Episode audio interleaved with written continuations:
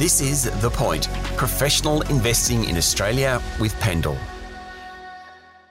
Welcome to the Point podcast from Perpetual Group. The past couple of months have been volatile in financial markets, and that's played out across asset classes. The volatility is a good reminder for investors to revisit their asset allocation and particularly the role they want fixed income investments to play.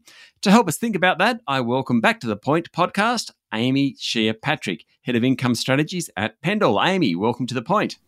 Hi, Sean. Is 2024 going to be very different to 2023? It's already looking quite different, isn't it?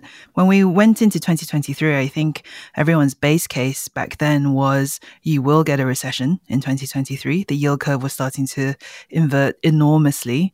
And everyone thought that the inflation fight had, you know, was well and truly behind them, no longer a problem. Everyone was also incredibly optimistic about where China was in its cycle because it had just rolled back some very strict zero COVID restriction policies. And everyone was getting very excited about the China reopening story. Now we stand here at the beginning of 2024 and it couldn't be more different. Really, right? Recession is nobody's base case, I would say. I don't think I've spoken to anybody in the last six to eight weeks where anyone was giving any meaningful consideration to recession or positioning for that in their portfolios. China is certainly the least place to be optimistic in most people's worldviews right now. Um, and certainly when you look at the valuations of the Chinese equity market, when you look at the way that Chinese equity markets react to any negative headline on China, whether it's new news or not, it's incredibly bearish. And then as for the inflation story, look, that's probably the closest point of similarity to 2023. But right now, if anything, you're getting this picture of where, at least for the US economy, inflation is falling faster than the Fed had forecasted. And that's that's something new as well. So what does that mean for managing portfolios?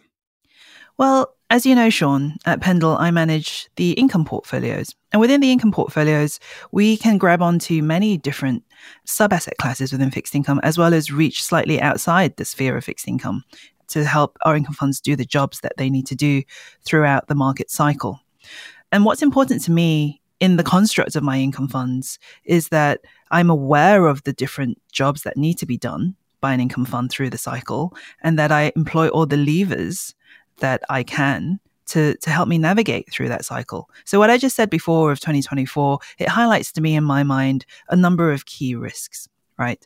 Risk number one is that as sanguine as the market seems to be about a soft landing type of narrative led by the US economic story, that may not end up being the case. The biggest risk is always what's outside of consensus. You know, it's not to say that consensus can't happen, but if the consensus is the case, markets tend to be priced for it. So the biggest risk to, to market price action is outside of consensus. So if the consensus right now is no recession, definitely a soft landing, we've got to look at that risk. And I have several indicators that I do look at, not for right now, but later in the year that tell us that, you know what, we probably do need to be a little bit cognizant that just because recession that was, you know, widely expected in 2023 didn't happen in 2023 doesn't mean that it won't happen ever and that it won't happen in 2024. That's probably one of my biggest risks, but for later in the year. Right now, you could say, though, that one of the risks is given that the interest rate markets for the US economy has priced in six cuts by the Fed. Six cuts by the Fed. And right now, you're seeing data coming out of the US that is telling you growth isn't really slowing down. Growth is actually incredibly resilient. The US consumer, every time we think that they've gotten to the end of those excess pandemic savings, they keep spending more than they're making. Now, we probably won't know until much, much later on about what's driving that optimism. But is it right for the state of data that we have right now that the markets should be expecting six cuts from the Fed with a maybe 50 50 chance that the first cut happens in March. I would say it's possible, but the pricing is pretty much to perfection for that soft landing type of scenario. Again, it opens up risks for me.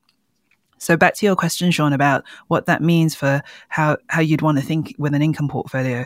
I think an income portfolio needs to be ready this year to deal with the markets potentially going in either direction because it is just so uncertain. You know, central banks have been telling us for so long now that they're data dependent. I'm personally, I'm looking more at the effects of the, these long and variable lags that they're talking about. But if they are so data dependent and the market is so trigger happy to move on the latest piece of information.